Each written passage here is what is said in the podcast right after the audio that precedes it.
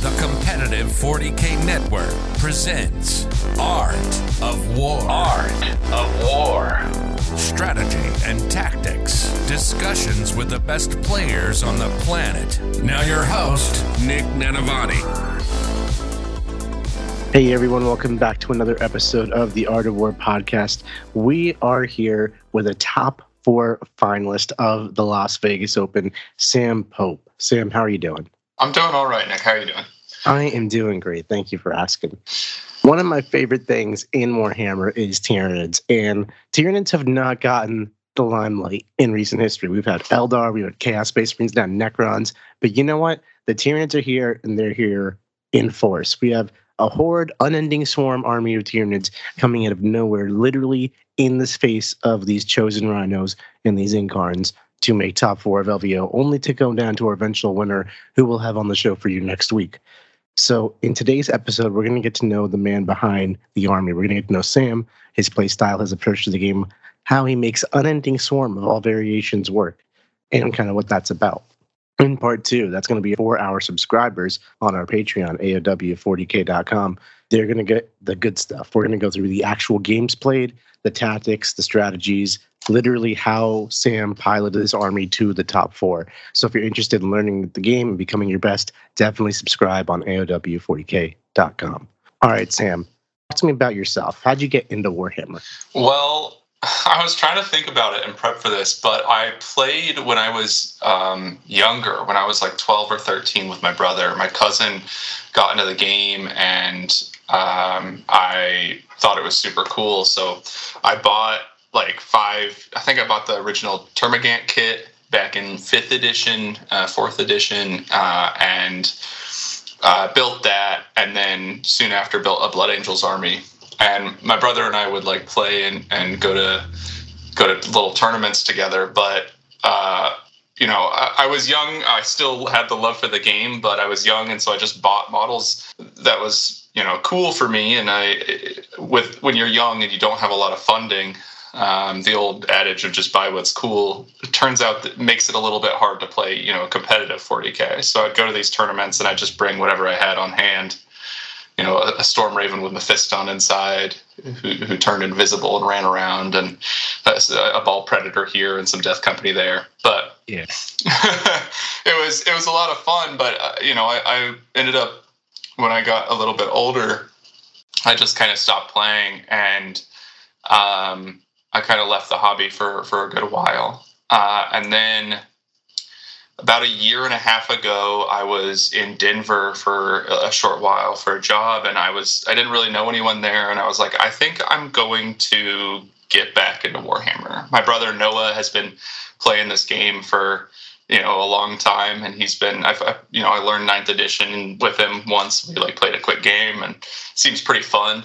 Um, and you know maybe maybe i'll get back into it uh, and it uh, quickly hooked me. I was, you know, uh, working without, you know, knowing a whole lot in Denver, and I, I just kind of spent all my time learning 40k. I played on Tabletop Simulator a lot, and I um, painted a bunch of models. And I, you know, over the course of a couple of months, built up a, a 2,000 point Tyranids list, and got right back into it. And then I've been, you know, hitting, you know, those the grindstone ever since going to a bunch of tournaments, playing a bunch of games. Uh, you know, I've been I've been back into it full tilt. Um, and that's a pretty fast turnaround. Going from coming back in the hobby to uh, a year and a half ago, just deciding I'm gonna get back into Warhammer. To I saw you in top 16 of Nova. Was it maybe last August, and now you're top four of LVO. That's quite the trajectory. Where did that come from? I have always enjoyed, you know, st- strategic gaming. I think that it's really fun um, to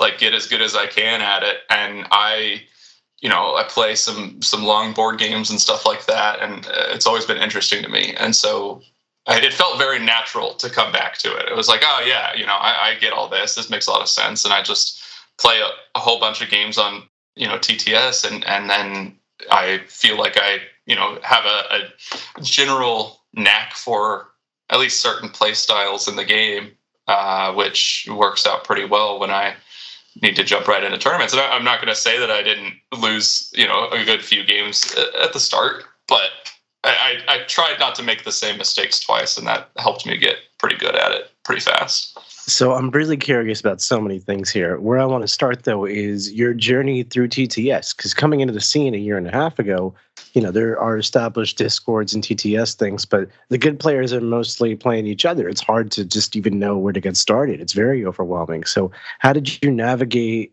the internet in terms of getting practice partners, then getting better quality practice partners, all the way up to practice partners leading you to LVO worthy top four results? Um, I mean, when I first was like, I'm going to get into to 40k, I, I, reached out to my buddy Braden, and I was like, Braden, do you want to get into you know Warhammer with me? I knew that he was kind of into the same sort of things, but it was kind of a shot in the dark. But I was like, I, I kind of want a friend who I can get into this with uh, at the same time, and he was he he said, yeah, totally, hundred percent, which is kind of a uh, nice. you know, it's always like, fun. Yeah, right? yeah, yeah.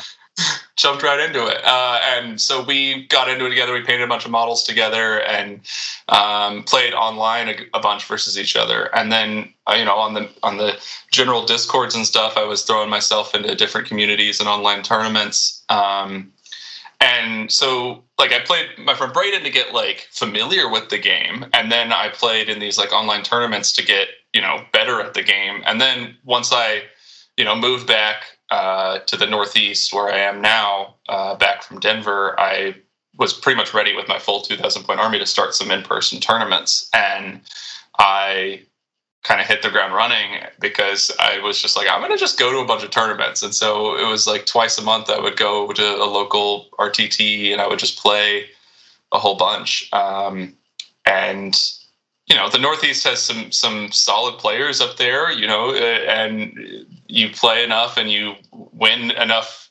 games over the course of like getting better you're going to run into these good players and you're going to learn how to play even better. And it's now i'm here i guess. Just, just the process of doing it. No it's a humble way of getting better at this game. A lot of times you see the same names at the top of these conventions and these big massive tournaments and it's like oh yeah i know everybody in top eight but I'll, I'll, you know, coming out of nowhere for a lot of people is is you basically in this Tyranid army. So I think it's really cool to see that the journey is one that isn't like there's some secret insular group. It's really just hard work, and you know, over the course of a year and a half, that is really exceptional. You know, people who I know have been playing for 15, 20 years don't make top four of LVO. That's pretty awesome. I, I appreciate it. I I, I, think I attribute that to a lot of practice and a lot of luck. I think sometimes, but uh, I, I'm excited I got where I got. Well, that's what we're here to talk about. So let's talk about your play style because you mentioned that was part of your exploration in this game, and honestly, your play style is one that does not appeal to a lot of people, but some people do love it. The unending swarm, like you, what you got? Two hundred bodies in this army, regenerating, coming back to life, moving multiple times. Like, how do you do that?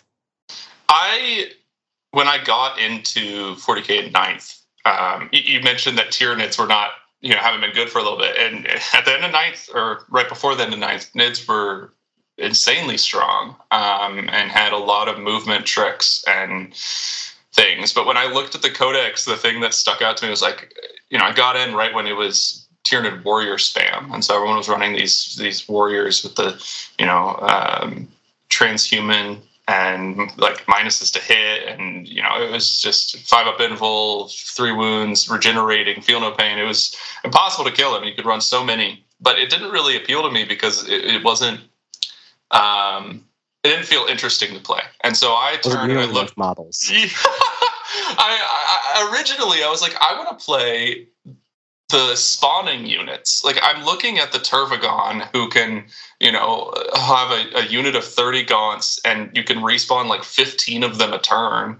Give them a five up invul, five up feel no pain. Like you can buff up this unit a lot and then you can bump spawn a bunch of spore mines. I was like, this is a lot of fun. And then not even a month later after I like started getting into that and saying like I think I want this to be my play style, like Warrior Spam got nerfed and suddenly that was the that was what you were doing. You know, you were using spores and the Tervigon to like clear out areas of the board and stop movement and block people from getting through without taking a whole bunch of damage. And I had so much fun with that. Um, it was already what I wanted to do, and then became meta, and it was great. And then, you know, that got nerfed, and then tenth came around, and I was like looking at the Tyranid Codex, and I was like, what what can scratch that itch of like I want to stuff my opponent and limit their options so much that they feel like they can't play the same game as me. Like I, they're playing the same game, but all of their tools have been dulled, and I like have, you know, I've been chipping away at their sharp edges, and now they can't really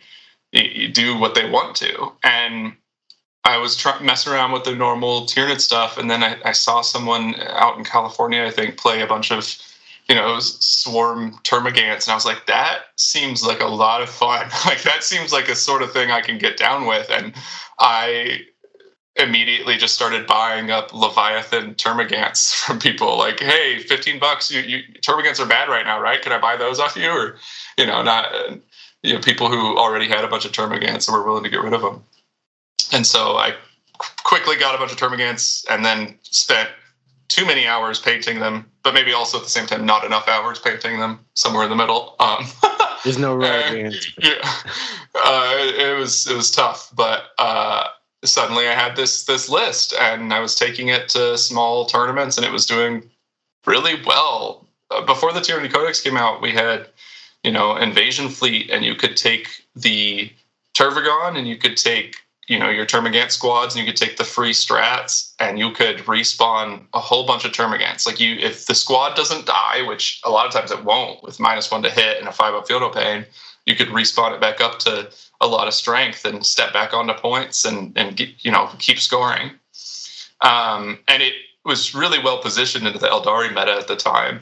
And because you know eldari had these big um, like the Wraith Knights. And Wraith Knights. Yeah, exactly. And it's like, oh, like those are good at taking out Swarm because you just auto the six to wound and they, you know, it picks up like 12. And you're like, yeah, 12 is fine. Like, I don't that's okay. I, it doesn't, you know, I can respawn that. Um, I just can't let the whole unit die. And you can generally pull away out of, you know, using coherency tricks and stuff like that away from the, the Wraith Knights and the D cannons and stuff like that. And it was, it, I took it to Nova, and that was my first super major. and, and, that was before the Codex, right? That was the index yeah, that didn't support this play style as much. It did not, yeah. But it, I mean, I would say the list that I took would do not as well now, but it was it did really well there because of the meta at the time, because there weren't as many units that could pick up whole squads. That's not really what was being played. It was instead you know these like hyper efficient damage profiles that would do a good amount of damage into anything.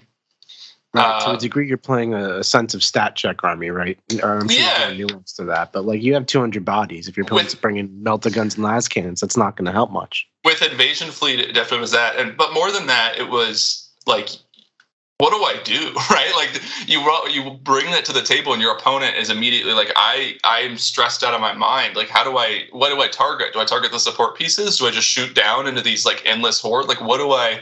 How do I prioritize my units to to make the most of it? And a lot of times they would make the wrong decisions, where they'd be like, I'm going to target the hive tyrant in the back who's giving out free feel no pains, and it's like, yeah, sure, do that. I'll score you know another 15 on primary. Like, it it is hard to in the moment learn how to play against that list. And then once you do know how a surprise factor like you yeah. oftentimes people's first game into this archetype right? Yeah i think there is a surprise factor but the cool thing about the army is that you learn how you play it once and you think oh i should have done this. But then if you go back and you play it again and you play suddenly you're like oh i'm going to play super aggressive this time well, if you play super aggressive, suddenly my army gets to push forward and surround you and like tag all your stuff and keep you like still because you moved up too far. So there's like I, I think to play perfectly against the army, it takes a lot of tries. And even if you you know all the theory behind it, it's not necessarily going to work out when, when you put it on the table. Um, so like that was really enjoyable for me. And I ended up losing to some you know, it was my first shadow round and I was exhausted and I, I made some silly mistakes, but um, it was it was a blast all around. And then I then this the codex came out and I was, you know, at first I was like, ah, you know, invasion fleet. I don't even know if then the swarm has the tools to make it better than invasion fleet for the swarm play, but um, that was not accurate um, because the endless swarm uh, really had uh, a lot of fun tricks. And the first time I actually put it on the table, I was like, okay, I'm starting to see the sort of things that you can do with this list, and it is unlike much else in the game right now. And you talked about endless swarm. What are some? This is a detachment for Tyranids that's obviously supporting the horde style, but what are some like playbook strats and things you just take out of this detachment? Yeah, I mean the the basic thing that I've noticed right off the bat is that the detachment has really solid uh, battle tactic stratagems. Um, and so you like to pair it with a hive tyrant who could give you a lot of good value out of it. You know, you get the auto six inch advance, you get minus one to hit, you get sustained hits on fives, and all of those are on a hive tyrant, which you get to do for free every turn. And so compare that with just generating two CP every round, you can respawn a whole unit into strat, you know, into strat reserves, and then you can the endless you know? Right, hence the endless. And you can, at the same time, be using a bunch of free strats off your Hive Tyrant. And, not I, only that, but their their army detachment rule is basically blood surge, right? It lets you to move d6 inches whenever you're targeted or, and get into combat with people. How does that actually work?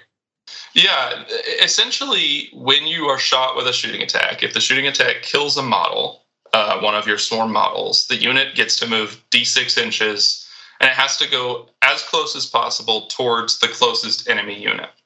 Um, and what that means is that the closest model of mine to the closest enemy unit has to move directly towards it. But every other model gets to go pretty much wherever they want because the unit has to end up as close as possible.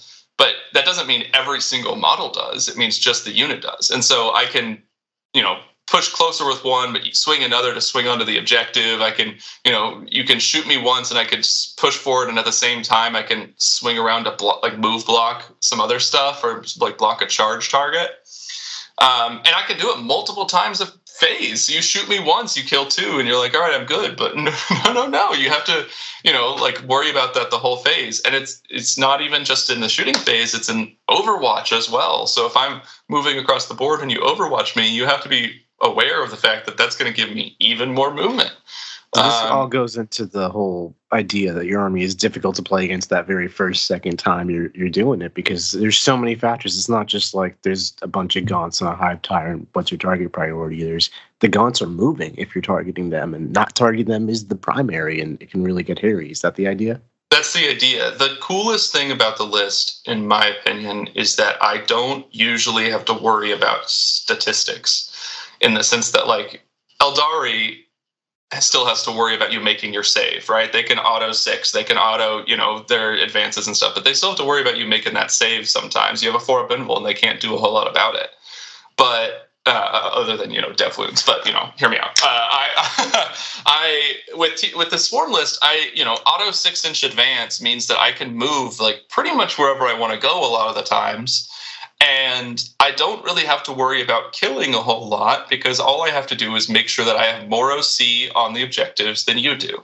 It, it, my resources are not my killing power or you know my my durability. My resources is my OC. Like how often can I make sure that my objective control outnumbers yours anywhere on the board, and that is it means that I don't really have to worry about like odds as much. Like I don't have to worry about low rolling a, a, you know five attacks. Oh no, I rolled three ones to hit, and suddenly like I'm I'm in a bad spot. It's you know I, I very rarely have spikes due to these rolls, and that is nice because like every Warhammer player, I think that I have the worst rolls anyone could have. Um, so it it's incredibly nice and it also leaves a lot of room for you know me to make mistakes because what the army comes down to is is move blocking and controlling enemy movement which is like i said what drew me to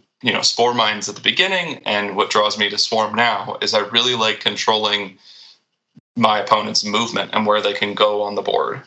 And having for example uh, a, a unit of 20 gargoyles that moves an automatic 24 inches because it moves 12 inches, it has an assault weapon. I can auto six inch advance, and it moves six after shooting. It means I can just deploy those on the line and can, you know, block off my opponent from getting where they need to go. And I will not ever be able to say, I think that I can just roll up to a table and say, yep, easy win. Well, most of the time I can't uh, because most of the time people can pick up gaunt bodies. But that really if, leads me into my next question, right? So, like, you're really leaning into this, and it's all about controlling the movement. And you know, we say Warhammer's won and lost in the movement elements of the game. So, being able to block that physically and to gum people up, that's an amazing approach to it. And it's very proactive.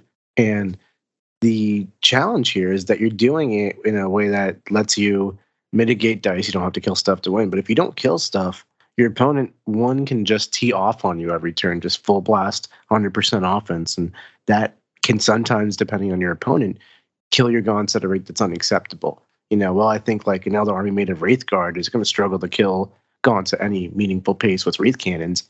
Some armies are like Orks. You know, they have like a hundred attacks. They'll just punch you to death. Like obviously the matchup plays a lot of t- into the factor here. So we're gonna obviously go through your games in part two, and I, I'm so impressed that you were able to go eight and one at this event. Like that's really it shows some consistency that I didn't think was there for this army. But how do you handle it when your opponent just has that offense and they can just destroy your gaunts at a rate that's ridiculous? I think that the key is understanding that I will say this over and over and over again that my army is not a stat check army. Uh, if I, you're right that if I run into Eldar teched into anti tank, it is a little bit of a stat check. But I would say that 90% of armies that I roll up to the table and I look up across it, they have tools to pick up gaunts. So then I have to say, okay, they have like let me count the tools that they have and let me see how it works to get them into the places they need to go and then based on that how can i deny those tools as much value as i can against melee armies that comes with a lot of screening. The 20 the 20 man units are incredibly good at limiting charge targets. You run into an Ork army and yeah they have a lot of units that can pick up uh, you know 20 man squads of termagants but can they all connect if i'm strung out a neurogaunt like a 90 point neurogaunt squad across the front of my deployment zone? Like no not really. They have to charge the neurogaunts and then once that happens i get to shoot you know 200 shots of spine fists and exocrine shots and whatever right in their face. Like they they can't really do that as easily.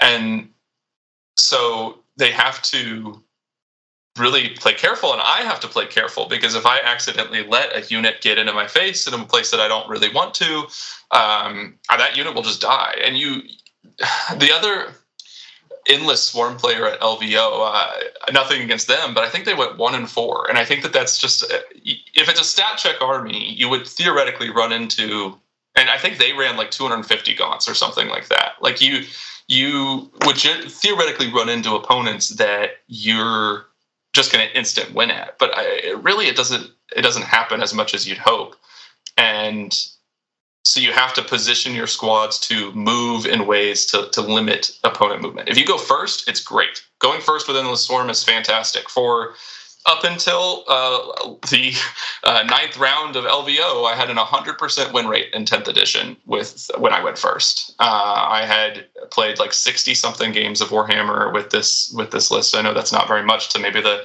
pros out there, but I, I and I hadn't lost. To me too. I, I, hadn't quite uh, I hadn't lost one yet when I go first because being able to gum up the board right off the bat even if your opponent has fly on all of their stuff, they're not really going to be able to get everywhere they want to go. So, and then, but then if you go second, you have to think to yourself, okay, now I need to score end of turn. And if I need to score end of turn, that means I need to play incredibly safe. Like I need to sit with my squads and I need to hide them, or if they get shot, I need to pull out a line of sight of the other stuff. And then I'm going to like wait and bide my time, limit opponent scoring by like sending gargoyles in, a bunch of OC Hormagaunts to limit their scoring. They're not going to score very high. And then on the last turns, I can sweep in and I can, you know, score end of turn and and win like that. And it it's really recognizing how many tools you have and how you can spend those resources to score your points uh, whenever you can. And uh, that mostly comes from primary play. Although my secondary play is is can hold its own pretty well uh, against the top armies in 40k right now. It honestly it just holds its own. I think that there are armies that are better than me at scoring secondaries, um, and there are definitely armies that I'm better at scoring secondaries. But it you know it, it, it about equals out. So I really need a win on that primary.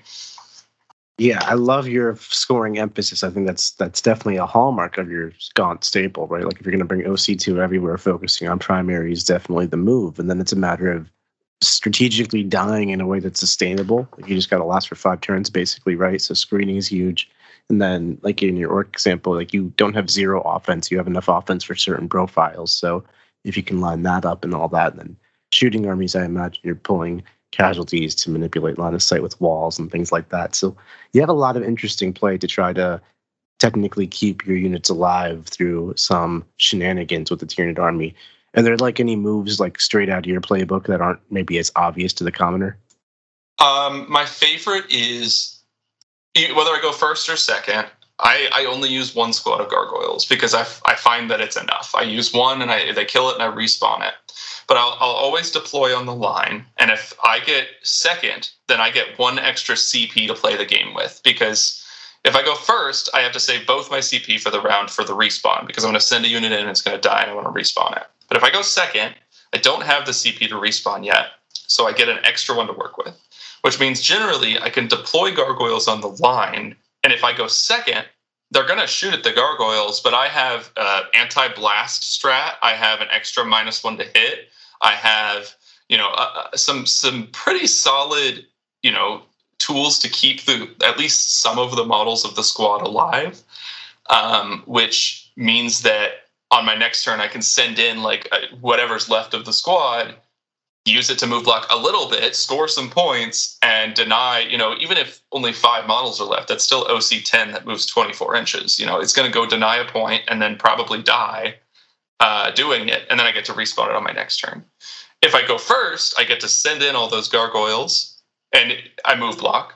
If I don't move block, you know, if they you'll fly or you can walk over me like knights or something like that, I can instead sit in a place where if you want to contest the game at all, like you want to step up and play um, like an objective based game, which 40k is, you're going to have to step near my gargoyles. And if you're near my gargoyles, that means if you shoot anything at them and you don't kill them in one hit, they're going to tag everything they can. And I'm going to I'm going to pull them in you know a bunch of different ways to make sure that everyone is is tagged. And if it's a vehicle, it's especially exciting for me because I can push into a vehicle and I can push into like five different you know uh, units and then the vehicle looks down and says, Well, I can shoot in combat. I'm going to shoot these gargoyles. And then I can pick up out of coherency because now that everything's tagged, I don't need to stay in coherency. I don't need to move anymore. So I pick up models out of coherency so that all that's left is just individual mo- one like models holding a whole you know five units in melee across the board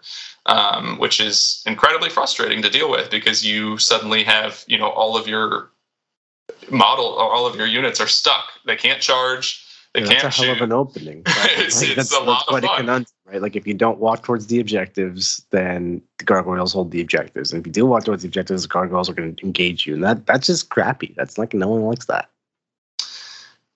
Yeah, I mean it's it's the it's the move I got, uh, and and No, I I, really don't regret using it at all because it's really enjoyable. It's really fun to do. So clearly, your army's got a lot of technical minutia going on about it. And these plays are, you know, that gargoyle one is a great opener, and I'm sure as the game develops and it becomes its own snowflake of a game, you you look for abusing and using your movement shenanigans in all kinds of ways.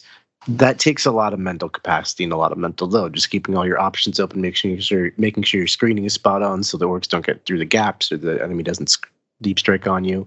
Um, then there's the strategic elements of the game on a larger scale. And then there's moving 200 dudes. Like, let's just not beat around the bush about it. Warhammer, especially in LVO, is a chess clock based timed format. How do you manage your time? And then, like, how do you manage your time while you're playing your opponent? And then, how do you manage your time while you're playing your opponent for nine rounds straight? Like, that's craziness. Yeah, it's it is one of your resources, I guess is the way I'll say it. Like you time is a resource and is a currency that you spend when you do any action in the game. When I surge forward i'm spending that resource when i you know shoot a squad a, a, you know a termagant unit at some Orks i'm spending that resource and i have to be incredibly careful about what i'm spending that resource on when i play because termagants with 40 shots of twin linked shots uh, that can get sustained on fives like that that can pick up a lot of things it can put wounds on pretty much anything in the game but it takes a while to shoot because you are rolling, you know, 40 shots. You have to re-roll all the ones if you're exocrine shot at first, and then you rolled a wound and you're looking for sixes. You have to pick out all the other dice and re-roll them because it's twin linked. And so it's it takes a long time to shoot them. And so a lot of times I'll be playing the game and I'll think to myself, like, I wish I could just do some damage here. Like I wish I could just shoot some termagants. But it's a time-based game and I can't do that. And I'm Do you really focus- make these kinds of decisions where you're like, I'm just not going to shoot this unit? And I don't mean like shooting the termagants the two up save redemptor that you're not even going to really try to kill later on. Like, skip that shooting activation. But like, there are times when you are like, I would like damage, but I need this minute of my clock more. Uh, it's it's generally like I will shoot something if I need it dead. That's how I think about it. And there are things on the board where it's like, hey, that is a unit of five Nobz. Five Nobz can do a lot of damage. But I'm going to instead shoot an extra at them, take it down to like three Nobz. Now, with three Nobz, like you're not going to pick up a 20 man squad. Like you're not going to, it's, it kind of ends up being less useful to my army. Could I shoot 20 termagants and probably finish them off, or at least do a lot of damage? and then I don't have to deal with the threat at all? Yes, I could, but I'm not going to because it, it doesn't actually end up impacting my scoring from here on out. And I'm going to focus on the movement side of the game and focus on shooting and attacking with the things that that will actually have a big impact on what I can score moving forward. Um, and it it is funny sometimes where I'm like, yeah, I'm not going to shoot that, or I'm not going to waste my time with it. And my opponent's like, oh, okay. But then they realize on their next turn, like, wait, what do I do with this unit? It's kind of like stranded and not very powerful and like move blocked from getting on any any of the objectives. I guess I don't do a whole lot with it. Um, and I, I've saved time by doing that. And, and not only is it shooting, but it's also like surge moves where I think it's tempting with this army to go, I'm going to just surge forward every single time I get shot. Every time I use the model, surge forward because if I can get it like across the board, that's valuable. But sometimes you don't want to surge. You don't need to surge. If your unit is sitting on an objective and something is stepped on that's like OC1, um, and you know it's not that big a threat or it's a vehicle or something like that, you don't really need to worry about it, especially if you're like behind cover. You don't need to surge forward to tag something that's out of cover if you're already pretty hidden. Um, you can just kind of keep hanging out. And sometimes it'll be unfortunate because then on your next turn, your unit is engaged and you don't really want them to be as much. So it, there's that side of the play, which is like, how can I make sure that every move that I'm making in this game has meaning and is working towards the overall goal of me scoring more points? And then there's the fact that playing against Endless Swarm takes time. It takes time because it is hard to decide where to go. It's hard to think about like how do I make sure I can get past these screens? How do I use my resources to make sure I'm getting the max value out of all of them? And it's hard because it takes a lot of dice to shoot them. Like you have to roll to hit and you have to roll to wound and you like you you are rolling a lot of dice and a lot of attacks throughout your army that you're maybe not used to having to roll. And so while I might run out of time sometimes in a game where I have to shoot a lot, if I'm playing into Orks or I'm playing into like Accursed Cultist CSM, I really do want to shoot most of my Termagant shots if I can because they can put real damage onto Accursed Cultist. But on the flip side, they really want to be like attacking with their stuff all the time as well. And so I might be getting low on time, but I've never had a time where I'm the only one. Like I, it generally is my opponent who is struggling more with it because they aren't as practiced. They don't know how to conserve their time and you know make it count as much. Um, it's it's not my favorite way to put pressure on a you know on an opponent, but it is a serious part of the game that I think a lot of people are unprepared for. Is how to maximize your time with an army that didn't used to struggle with it, but now they are because they're playing into you know 150 gaunts time management is an enormous factor in competitive Warhammer, depending on your format. Um, how diligent are you with the clock when you play? Is it like every time you touch a dice, move a model, you're flipping the clock and then flipping the clock back? is what if your opponent is not as diligent because very few people tend to play that diligently. I I try to let it be mostly uh, up to my opponent. I guess is how I'd say. If if I if my opponent is uh, being super diligent about it and switching it back to me a bunch, I'm trying to match that. Um, where like uh, I'm going to, you know, you're gonna Overwatch, you're gonna do blank. I'm gonna pass it, you know, back to you anytime that you react to my movement or you're thinking about something or you're deciding how to, to play. I'll switch it back to you. If we're, you know, if you're playing and you're i'm like taking saves while you're picking up dice uh, and to roll your next attacks then and we just kind of keep on playing it that, that it's fine. I'll do the same thing yeah, I have to pay attention to the game because I move models in almost every phase of the game. Like I move it in my movement phase, I move it in my shooting phase, I move it in the charge phase, and the fight phase. I move my opponent's movement phase and my opponent's shooting phase, and my opponent. Like I, I'm always moving. I like to focus on the board, um, and so sometimes I'll be focusing on the board and not realize the clock's been like switched over to me, and I need to swap it back. And you know that's something for me to get better at. But um, all, all, things considered, I, I don't have to usually be um, super specific on the clock because as long as I'm kind of matching my opponent's, you know, uh, uh, style about it, I guess it, it yeah, works I, out. I definitely matching your opponent's energy is a great way to put it. I definitely do the same thing. Yeah. With the, have you played in any of the Games Workshop events that don't enforce a clock? I'm just curious. I have. Um, generally, I leave it up to my opponent, but and I, I try to have a clock available if they want me to play on one because I'm uh, available and can play on a clock. But I don't do it. I don't enforce the clock because of what I was talking about earlier, where it takes a lot of time to play against my list. And not only that, but my list scores a lot early. And so I don't like to, if, if the event doesn't enforce the clock, I don't say, like I, I would like to play on a clock or I want to right now, I leave it up to my opponent's decision and I give them as much information as possible to make that decision. Because oftentimes, if we do run out of time or my opponent does run out of time and we have to call it where it stands, I, am going to be in an advantageous position.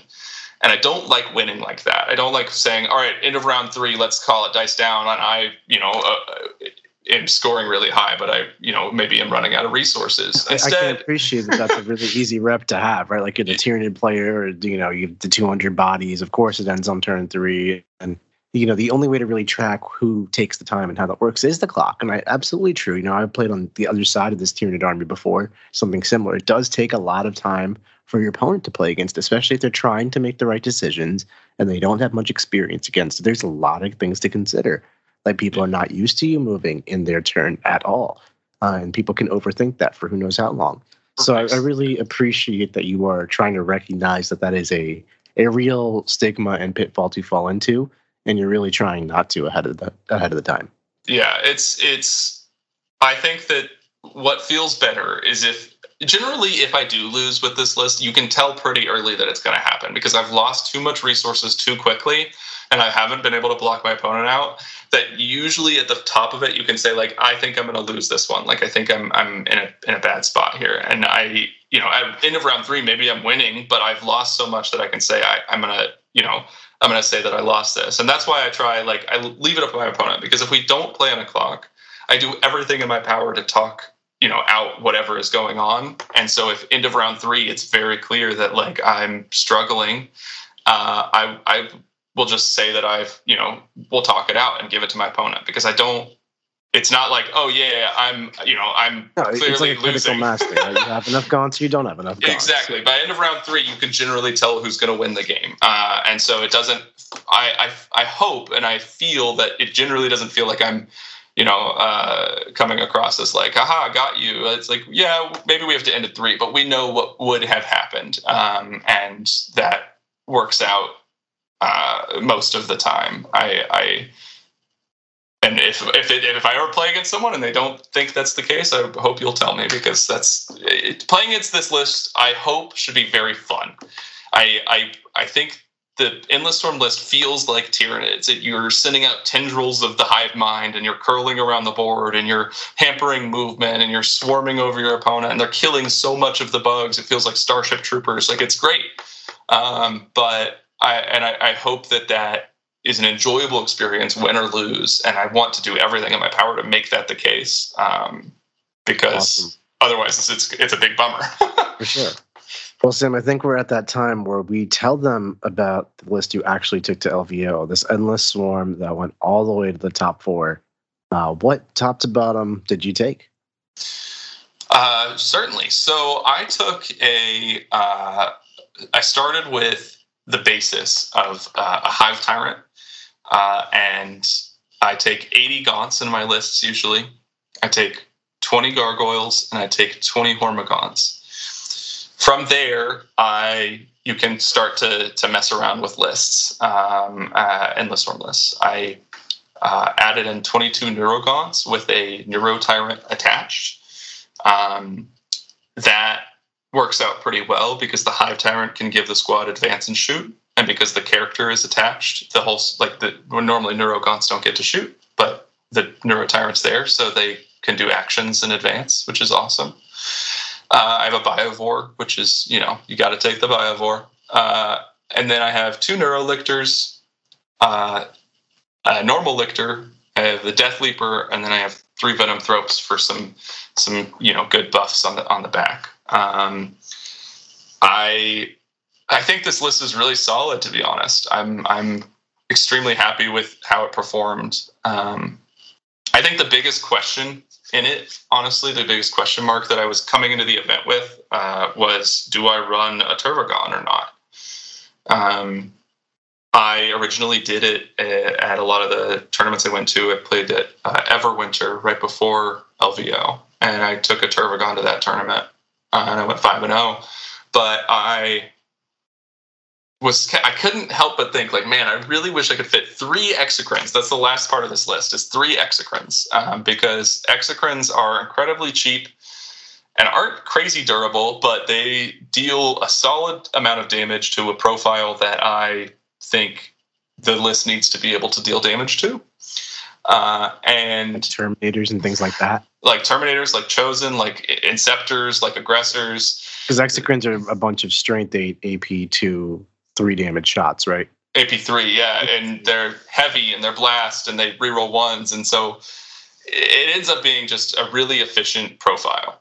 And I just found myself continuously thinking, man, I wish I could run three. Like I could only fit two in with the Tervigon, but like if I if I go any less gaunts, I start to like really falter at the end of games. So this is kind of the exact amount of gaunts I like. I don't want to, you know, take a, you know, I don't want to drop my hive tyrant. I don't want to really drop my neurolictors and stuff like that. Like that's pretty useful. So I think I'm going to drop the Tervigon, which, you know, the Tervigon gives respawning bodies. So it makes it a little bit harder to say, like, oh, I'm going to leave that Termagant squad alive on like three bodies because you get to respawn D3 plus three.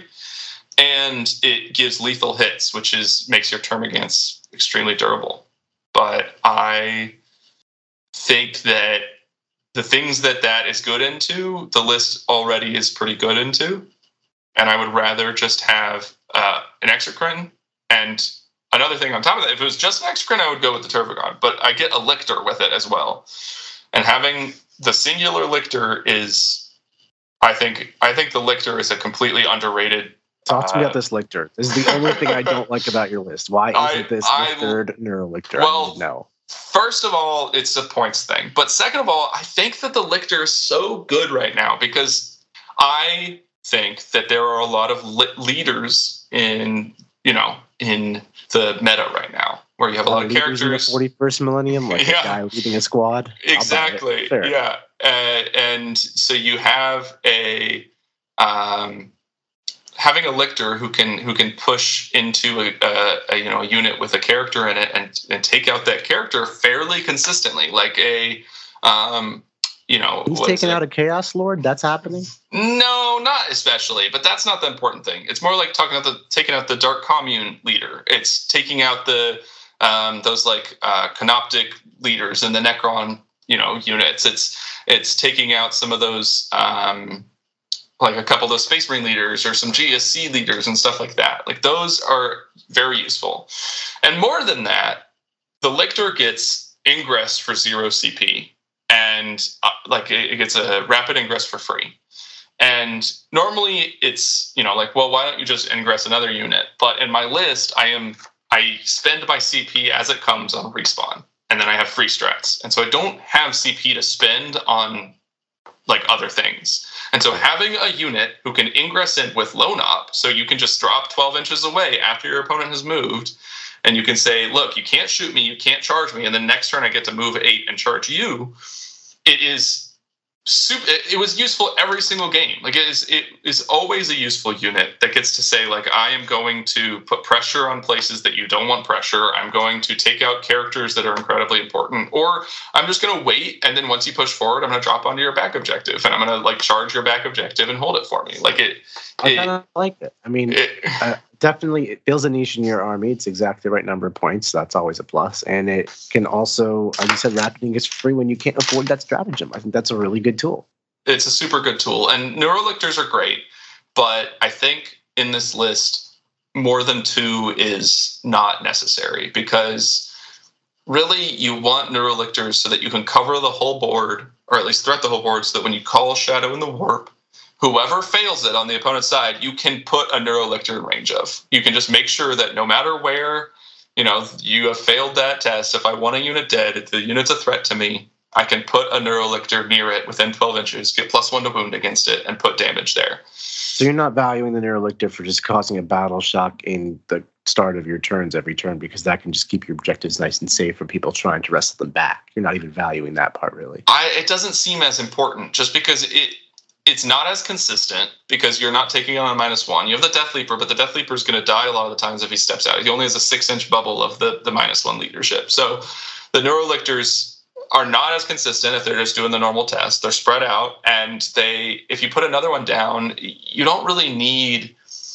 that extra lone op body just to be a lone op in this list. Like lone ops are nice for baiting people forward, but I already can do that with like my opponent's already trying as hard as they can to get forward. Like it, I'm doing everything I can to keep them from coming forward. So I, I don't really need a lone op to like bait someone forward onto the point um, as necessary. Although having a singular lictor that I don't have to care about as much when I go into like world eaters and I can just deploy the lictor on the line to make it so that you can't scout as far. That's super useful as well. Um, it just it all ends up being a, a rather useful tool in a list that didn't realize it needed it, I guess. I think it's super clear that you have played the gajillion games with Summary 60, I believe, and you know it down to the details. You know when not to shoot the termagants, when to shoot the termagants, when to take a solo lictor and rapid ingress to, to kill a dark commune leader. What is that plan? You know, this is the kind of stuff you get after games and games and games of playing an army, and that's the kind of repetition that allows you to play it so confidently through a nine game, 10 game gruel stretch of LVO with the chess clock pressure, with all that stuff going on. And what I'm really interested in is continuing this conversation in part two, which will be available for our patrons. That's where we're going to go through your actual games played at LVO and kind of the, the little deciding factors, the things you did to help you win them, where you put your models on the table, how you approached it, and kind of go through it step by step by step. So if you're interested in that, listeners, you can catch that on AOW40k.com. You'll get access to this episode, the other 200 plus episodes we have, and our Discord server. Sam, thank you so much for coming on. Thank you. It's been an absolute pleasure having you. All right, everybody, we'll catch you in the Patreon section. Like what you just listened to? Check out Art of War Down Under and Art of War Unbroken on the competitive 40K network. The Art of War 40K.com.